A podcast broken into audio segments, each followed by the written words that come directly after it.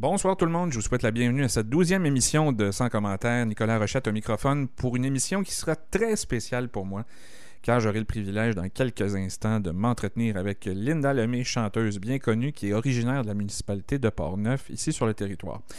Je reviens un instant sur le propos que je vous tenais lors de la première émission le vingt-sept septembre dernier. Hein, je vous confiais que je réalisais un rêve en ayant l'opportunité de m'adresser à vous à chaque semaine. Je pense que je me pince encore à toutes les semaines, puis encore une fois cette semaine, de pouvoir interviewer Linda Lemay. Je pense que, bref, je, je suis vraiment privilégié, puis je l'apprécie. Mais surtout, j'apprécie de vous parler, hein, de vous parler, parler de vous, vous présenter des hommes et des femmes qui ont, qui ont une histoire, quelque chose à raconter, de quoi on peut s'inspirer. Et j'aimerais prendre un instant pour exprimer ma reconnaissance envers les patrons et toute l'équipe du quatre-vingt-huit sept de m'avoir accueilli cet automne dans cette belle équipe. D'abord, merci à Jeff Labry, Jeff qui vient de finir son Express Country et qui me fait toujours un petit coucou dans son show. Merci aussi à Joël Garnot qui m'a pris au sérieux dès le départ et qui m'a donné trucs et conseils, certains défis aussi à quelques occasions. Merci à Michel Carrier, Denis Beaumont et The Brain, trois sages impressionnants à rencontrer qui imposent le respect. Merci à Raph Beaupré, Michel Beausoleil, avec qui j'ai échangé à quelques reprises certains vendredis après-midi.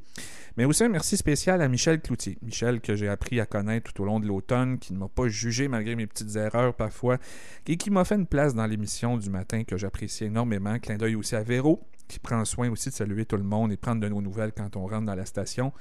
Et finalement, un grand merci à mon chum D J Party Mike. Michel, sans toi, il n'y a rien de ça qui me serait arrivé. Merci sincèrement pour ton amitié. Et ce que j'ai découvert aussi, c'est que tous les, c'est, c'est tous les artisans qui sont loin du micro et qui œuvrent pour faire en sorte que vous puissiez avoir une radio de, de qualité. Salutations notamment à François, Tony, Gilles, Pierre, Kevin, Jonathan, Alex et tous les autres. Merci à tous et à toutes pour votre implication au quotidien. Alors, les remerciements étant complétés, on décolle cette émission. On ouvre cette belle heure de radio avec celle que nous recevons aujourd'hui, Linda Lemay. Mon son, ma région, c'est Choc quatre-vingt-huit sept. Bonjour Linda Lemay, bienvenue à Sans commentaires et bienvenue au quatre-vingt-huit sept Choc F M. Hey, merci, merci de m'accueillir, c'est donc bien fin, merci. Ben, ça fait extrêmement plaisir, puis d'entrée de jeu, euh, j'aimerais te remercier d'avoir accepté volontiers notre invitation. On va avoir le privilège de passer la, la prochaine heure ensemble et c'est un grand bonheur que tu me fais d'être au micro aujourd'hui avec nous. Écoute, c'est réciproque. Bon. Tout d'abord, j'aimerais savoir Linda, comment vas-tu et comment vis-tu le contexte de la pandémie jusqu'ici? Écoute, moi, je trouve que, que, que ça se passe bien malgré tout, tu sais, parce que j'essaie de voir le bon côté des choses. Je dirais pas que je suis pas un petit peu bouleversée comme tout le monde. Euh, faut changer les plans, faut s'adapter. On sait pas à quoi s'adapter parce que ça change toujours euh, comme un petit peu tous les jours. On sent aussi qu'il y a beaucoup de gens autour de nous qui sont euh, de plus en plus dans le besoin. Euh, c'est... c'est C'est un petit peu effrayant et insécurisant tout ça, mais j'essaie de visualiser du beau puis de me dire que ça sera pas long, le, le, le meilleur temps arrive. Oui, c'est une grosse crise. Oui, on n'a jamais vu ça. Euh, donc, euh, c'est déstabilisant, mais j'essaie de garder le moral dans tout ça puis de me dire, bon, c'est, c'est, faut être patient, s'armer de patience puis on, on va passer à travers tout le monde ensemble. Mais oui, il faut s'entraider aussi, puis être conscient qu'il y en a des moins privilégiés que d'autres. Et beaucoup d'adaptations aussi, hein. Je voyais ce matin sur, sur ta page Facebook, bon, l'annonce du report euh, de, de, de spectacles comme de raison. Euh, la, la, le contexte ne, le, ne, ne permet pas de les tenir, peu importe là où on est euh, sur la planète. Euh, mais oui. qu'est-ce, qu'est-ce qui te manque le plus de la scène présentement? Mais c'est le public, veut, veut pas. Tu sais, moi, je suis une artiste de scène au départ. Tu sais, j'ai jamais été... Euh, aussi à l'aise en studio que sur une scène, parce qu'on dirait que vu qu'il y a, il y a un grand côté de ce que je fais qui touche à l'humour, si le public est absent, ben mon humour a pas de quoi euh, se nourrir, ben. En fait. Fait que sur des albums que je fais en studio, c'est évident que ça va sembler toujours un petit peu plus sombre que des albums que je vais enregistrer en live, ou est-ce que là, une chanson sur deux, on déconne, on se fait plaisir, ça vient équilibrer beaucoup euh, euh, les spectacles, donc ce, ce côté humour-là. Alors, ce qui me manque, c'est, c'est de sentir ce, ce partage-là, là, que, cette complicité-là que j'ai avec le public, qui s'est développée au fil des années, qui est vraiment... C'est une complicité qui est particulière. Les gens ont, ont vraiment confiance en moi, puis on se rencontre après les spectacles. Je fais des sessions de dédicaces des fois qui vont jusqu'aux petites heures du matin, ah oui. euh, parce que les gens en ont beaucoup à me raconter, puis moi je suis euh, très, très gourmandes de leurs confidences.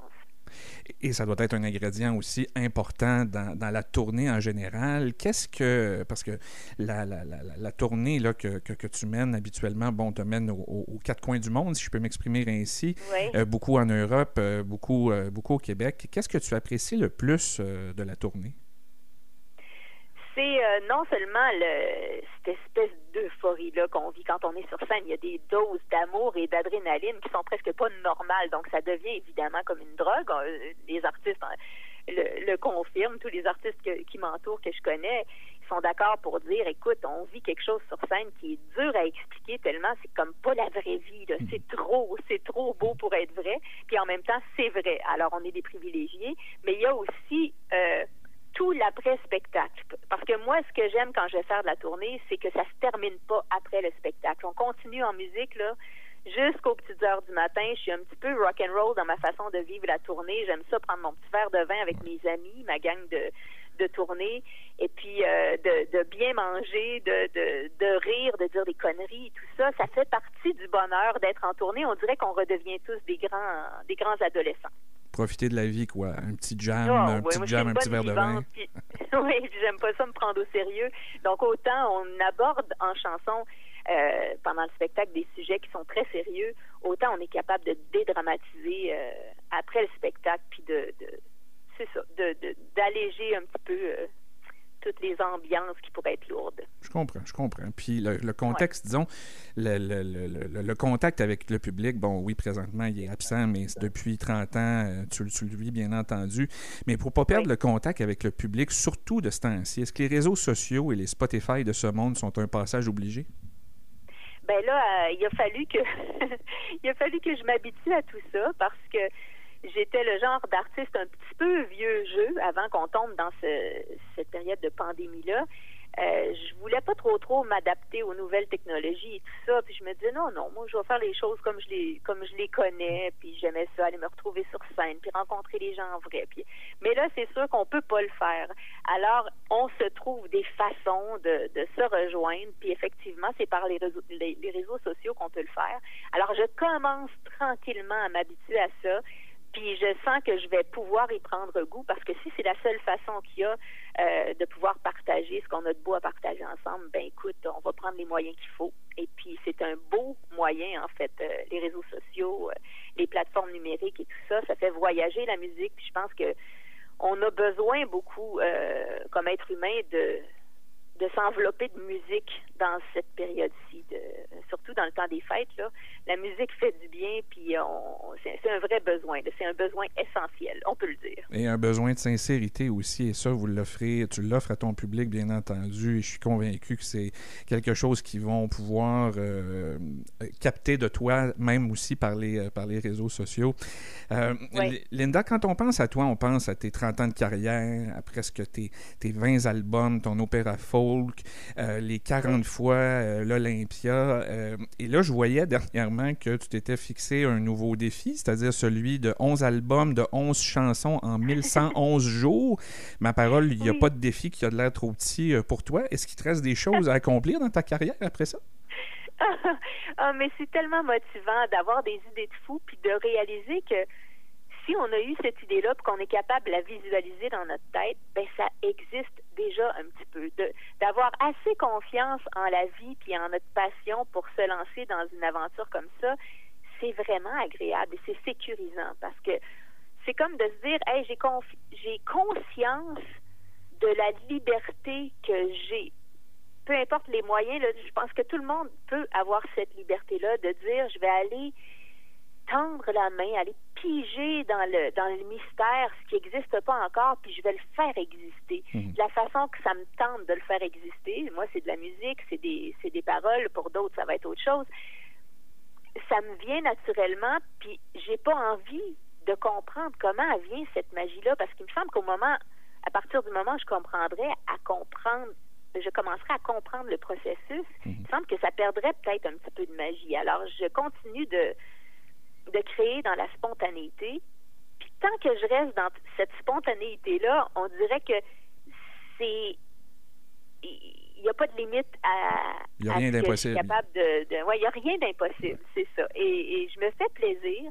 Je sens que la flamme d'inspiration est là, est en dedans de moi, est toujours aussi vive que quand j'avais vingt-trois ans et que je commençais à Portneuf. Mm-hmm. euh, c'est là, ça m'habite et j'ai de la chance. C'est un beau cadeau de la vie. Donc, j'en profite parce que je me dis, on ne sait jamais à, à quel moment dans notre vie euh, tout peut basculer. Peut-être que je n'aurai pas les mêmes moyens de faire ce que j'aime faire dans deux ans, dans cinq ans, dans quinze ans.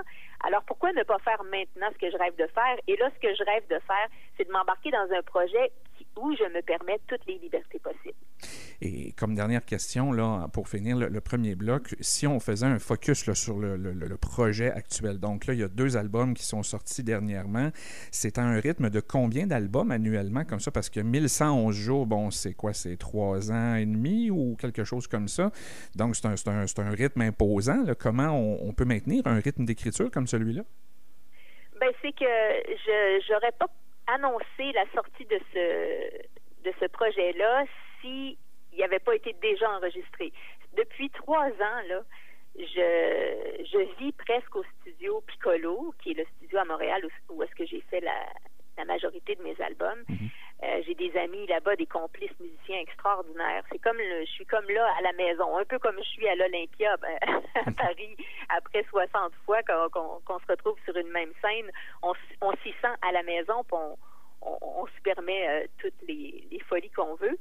Euh, donc, euh, depuis trois ans, j'ai passé beaucoup, beaucoup, beaucoup d'heures de temps de, de, à, à enregistrer ces cent vingt et une chansons. Ben, j'en ai enregistré plus que ça pour en choisir cent vingt et une pour le projet.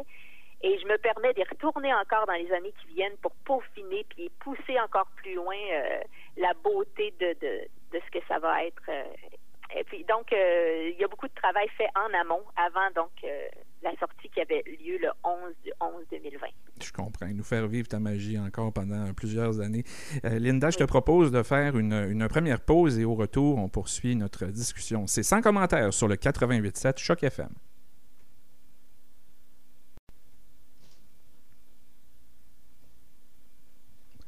Nous sommes de retour. Euh, Linda, euh, tu es native de la municipalité de Portneuf. Euh, si tu avais à faire découvrir cette municipalité à nos auditeurs dans le Binière, ça serait quoi tes incontournables? Oh mon Dieu, ça, euh, c'est sûr que moi, je suis assez casanière. Fait que même quand j'étais à Portneuf, je restais, je restais dans mon petit coin. Donc moi, je viens de Portneufville et, et euh, j'ai habité aussi pendant un petit moment à Grondine. Okay. Et c'est toujours sur le bord de l'eau. Parce qu'il faut dire que Portneuf, là, les paysages sont à couper le souffle.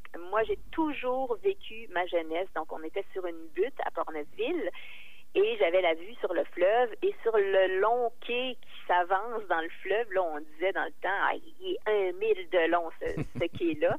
Et euh, ça, je conseille à tout le monde de... de passer par là, puis de, de, d'aller pa- euh, passer un petit moment au bout du quai. Je sais pas si le resto est, est encore ouvert, là, mais le resto qu'il y a au bout de ce quai-là, j'ai vécu plein de beaux moments magiques à cet endroit-là. Ça s'appelle, je pense, la Perle du Saint-Laurent. Okay. Un bon resto où est-ce qu'on est super bien accueillis. Le paysage est, à, est vraiment extraordinaire. C'est beau. J'ai vu des couchers de soleil-là, là, assez uniques, merci. Euh, donc ça, c'est un, un incontournable pour moi. Puis juste à côté, donc à Grondine, là où est-ce que j'ai passé euh, les, les années les plus prolifiques de ma vie en tant qu'auteur-compositeur, j'avais peut-être vingt-deux ans ou vingt-trois ans à l'époque. Euh, j'avais écrit, je pense, à, à cette époque-là, quatre-vingt-treize chansons en un an, ce qui était comme okay. mon record. Là. Mon Dieu. En feu, un petit peu comme je suis en feu ces temps-ci. Je me sens vraiment comme dans ma jeunesse à ce moment-ci de ma cinquantaine. Donc, on dirait que c'est un, un recommencement que je vis en ce moment. Donc, tout ça pour revenir à Grondine. Il y a là aussi euh, un petit resto qui s'appelle « Chez moi ». Et c'est exactement ce qui se passe quand on entre dans ce resto-là.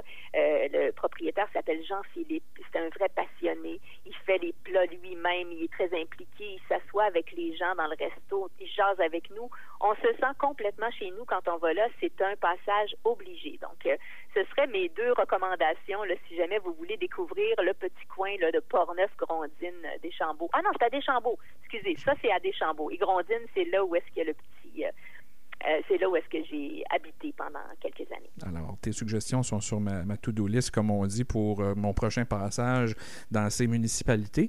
Euh, je, me demand, je me demandais aussi euh, quelle, quelle place la région occupe dans, dans ta tournée, parce que je voyais que tu, euh, dans le calendrier, là, sur, sur ton site Internet, il semble avoir toujours des, des passages euh, des passages dans Portneuf. Est-ce que tu as fait ça à chacune des années? Ah, moi, j'aime ça. Quand je peux retourner euh, à mon école secondaire, à l'école secondaire de Nakona, euh, c'est sûr que ça, c'est un passage obligé, sauf que ça fait je sais pas combien de fois qu'on est obligé de remettre ce spectacle-là. Avec la pandémie, ça a été euh, assez infernal. On aurait voulu le refaire, mais à cause de la distanciation, on n'a pas pu le faire même pendant que les spectacles étaient permis pendant la pandémie. Alors, il a fallu repousser, puis je pense qu'il faut repousser encore pour un problème de date. Donc, c'est assez... Euh, difficile ces temps-ci, mais on va y arriver. Quand je vais finir par faire cette représentation-là euh, à Donnacona, ça va être la fête, je vous le promets. Et il y a aussi à Pont-Rouge, le petit Moulin Marcoux, mm-hmm. où est-ce que euh, c'est, j'adore faire des spectacles là, parce que j'ai toujours adoré faire des spectacles dans des toutes petites salles. Et donc, c'est tout petit, mais le cachet qu'il y a euh, dans cette euh, salle-là, le Moulin Rouge... Euh, qui avait pris même mon nom à un moment donné, c'était la salle Linda Lemay. Donc, je ne sais oui. pas si c'est encore le, le cas, mais j'étais très touchée de qui, qui veuille donc euh, que la salle, cette jolie salle, porte mon nom. Bien, je peux comprendre. Et rapidement, ta carrière s'est, s'est transportée à l'international, bon, notamment sur euh, les scènes d'Europe. Quand tu étais toute jeune, bon, tu me, tu me confiais un instant bon, que c'était des années de ta vie dans Portneuf, euh, prolifique au niveau de l'écriture, mais est-ce que oui. tu y croyais déjà à ce rêve-là, d'avoir une carrière internationale? Hey, c'était dur d'y croire parce que je pouvais pas rêver aussi grand que ce qui m'est arrivé. C'est fou, là. Euh, j'avais pas de grandes ambitions. Quand j'ai commencé à écrire des chansons, je me serais contentée d'une toute petite carrière avec un, un public de, de quelques dizaines de personnes, puis ça aurait fait mon bonheur. Et d'ailleurs, si ça revient à ça un jour, ça va encore faire mon bonheur, parce que peu importe le nombre de personnes devant qui je chante, s'il y a de l'intérêt, s'il y a de l'amour partagé, je chéris ces moments-là autant que... que des grosses salles de spectacle euh, en Europe dans les tu sais de, de deux mille cinq cents ou trois mille places. Pour moi, c'est le même bonheur. C'est, et des fois, même, je, je, je paye pour aller chanter parce que si je veux roder un spectacle, je vais faire ça dans des petites salles, des fois devant cinquante ou quatre-vingts personnes.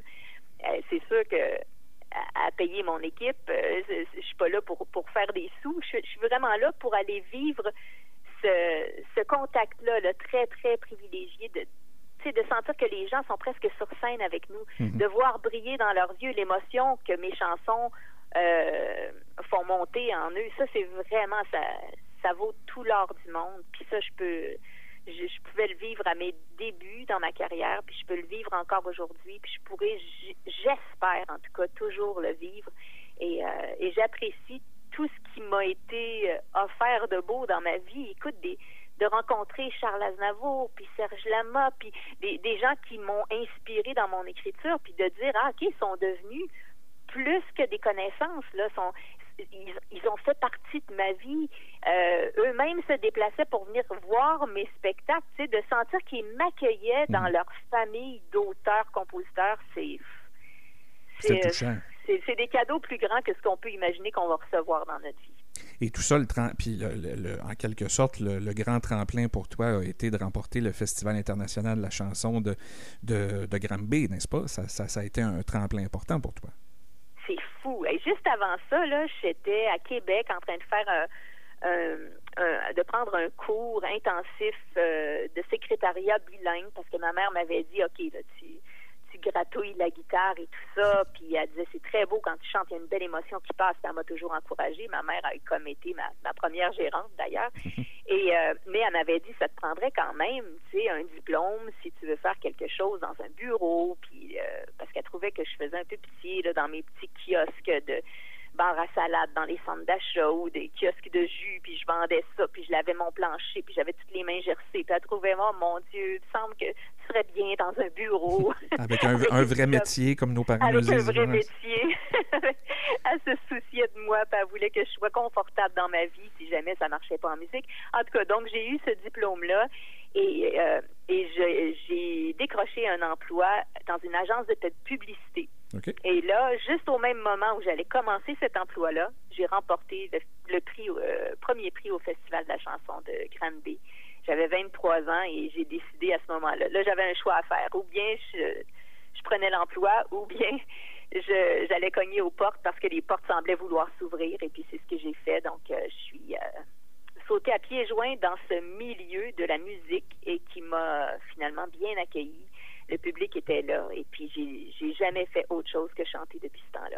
Et les portes se sont ouvertes jusqu'à celle de l'Olympia à Paris. Euh, pourquoi, oui. pourquoi cet endroit est si mythique et si grandiose pour un artiste qui s'y produit?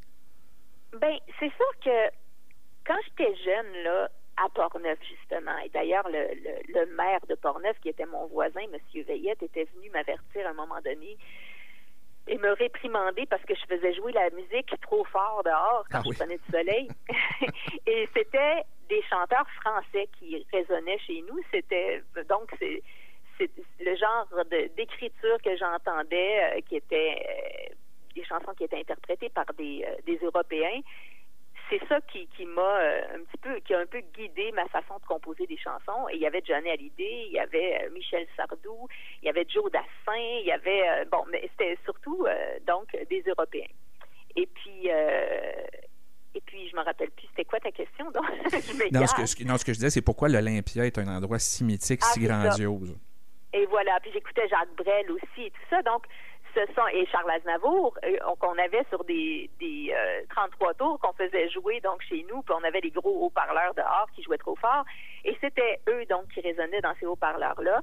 Alors, eux ont tous fait l'Olympia de Paris. Alors pour moi, c'était significatif de dire, OK, c'était, ça voulait dire réussite, d'être à l'Olympia de Paris, c'était pas seulement réussir puis de faire une grande salle, c'était de faire l'Olympia. C'était comme si c'était une une signature, tu sais.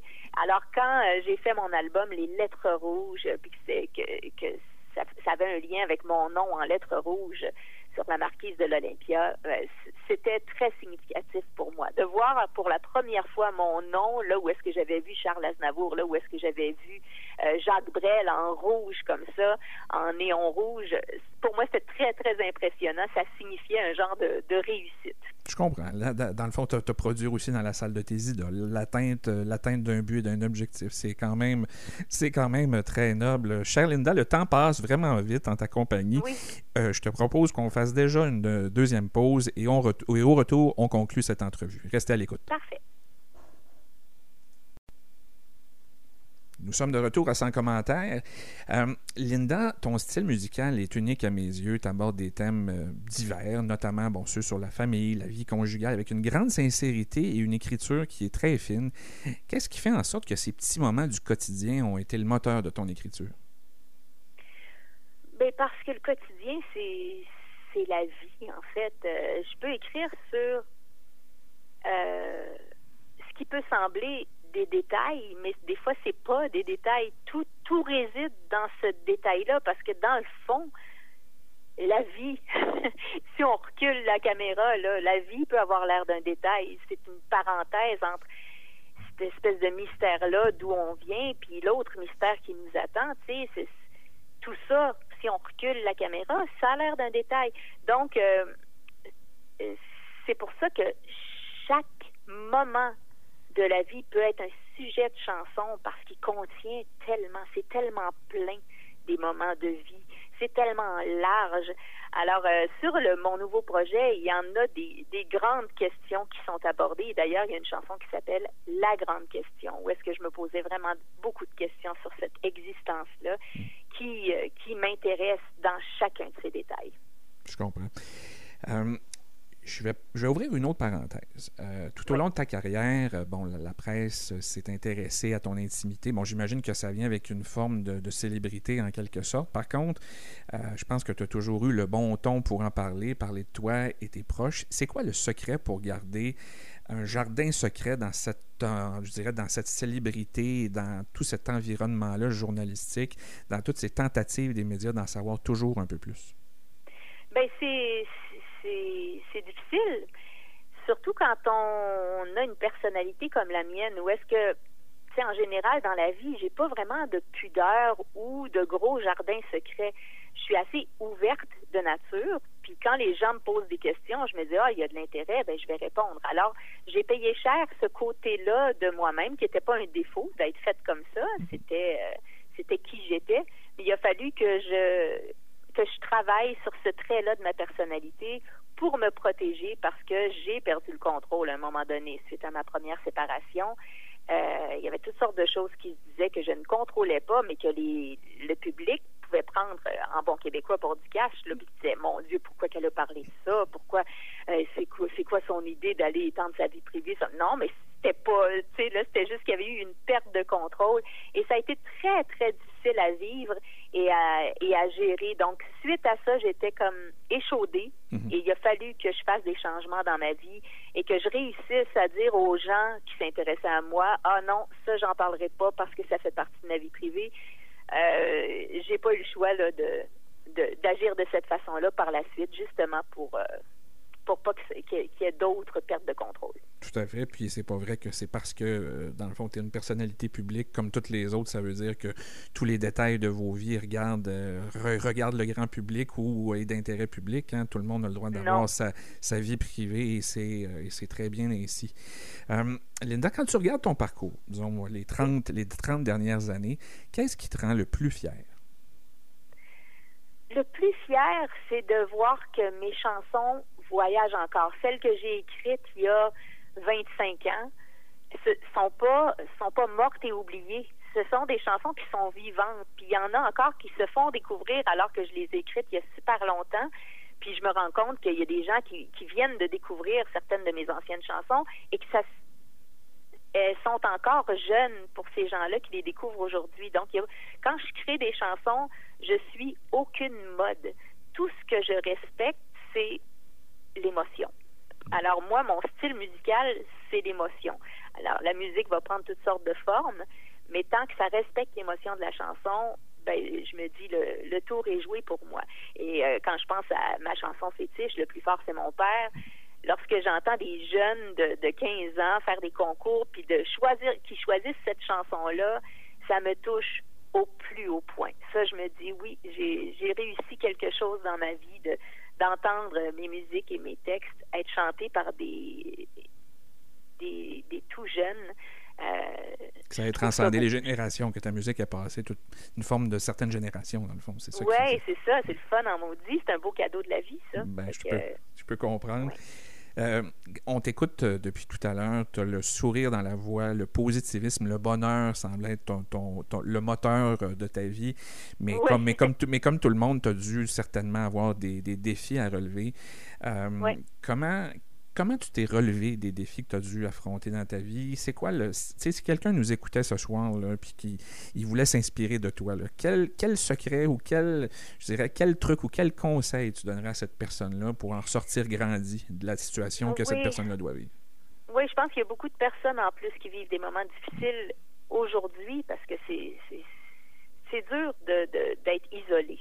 Alors, justement, le conseil, c'est de trouver des façons de pas rester isolé, même quand on... C'est juste ça qu'on a le goût de faire parce qu'on est trop fatigué de toute façon pour travailler sur notre sur notre détresse intérieure et tout ça. Tu sais, on en vit des moments difficiles. Tout le monde, je pense, connaît ces épreuves.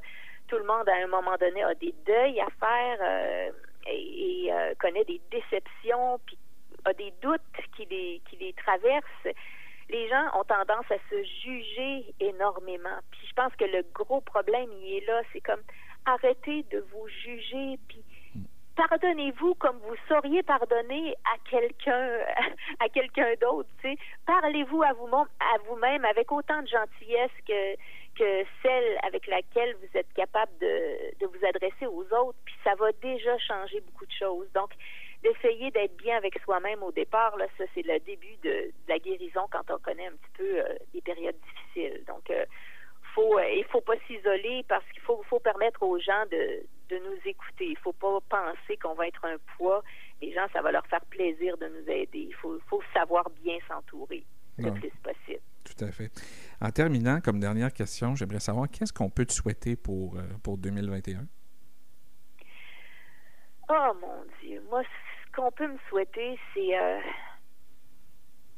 le, que, que ma famille soit toujours bien. Moi c'est toujours ça que, que je souhaite au départ, parce que quand ma famille va bien, quand je vois mes deux filles sourire, puis s'épanouir, puis avoir des projets qui, qui les stimulent et tout ça, la maman est contente. Puis la maman, ben, elle prend beaucoup, beaucoup de place euh, euh, dans la femme que je suis. Il y a l'artiste et la maman, mais la maman, c'est... c'est la plus importante. Alors, euh, je pense que ce qu'on peut me souhaiter, c'est le sourire de mes filles en premier, le, le, la santé de toute ma famille, la santé de ma belle-maman, qui est toujours à Portneuf d'ailleurs.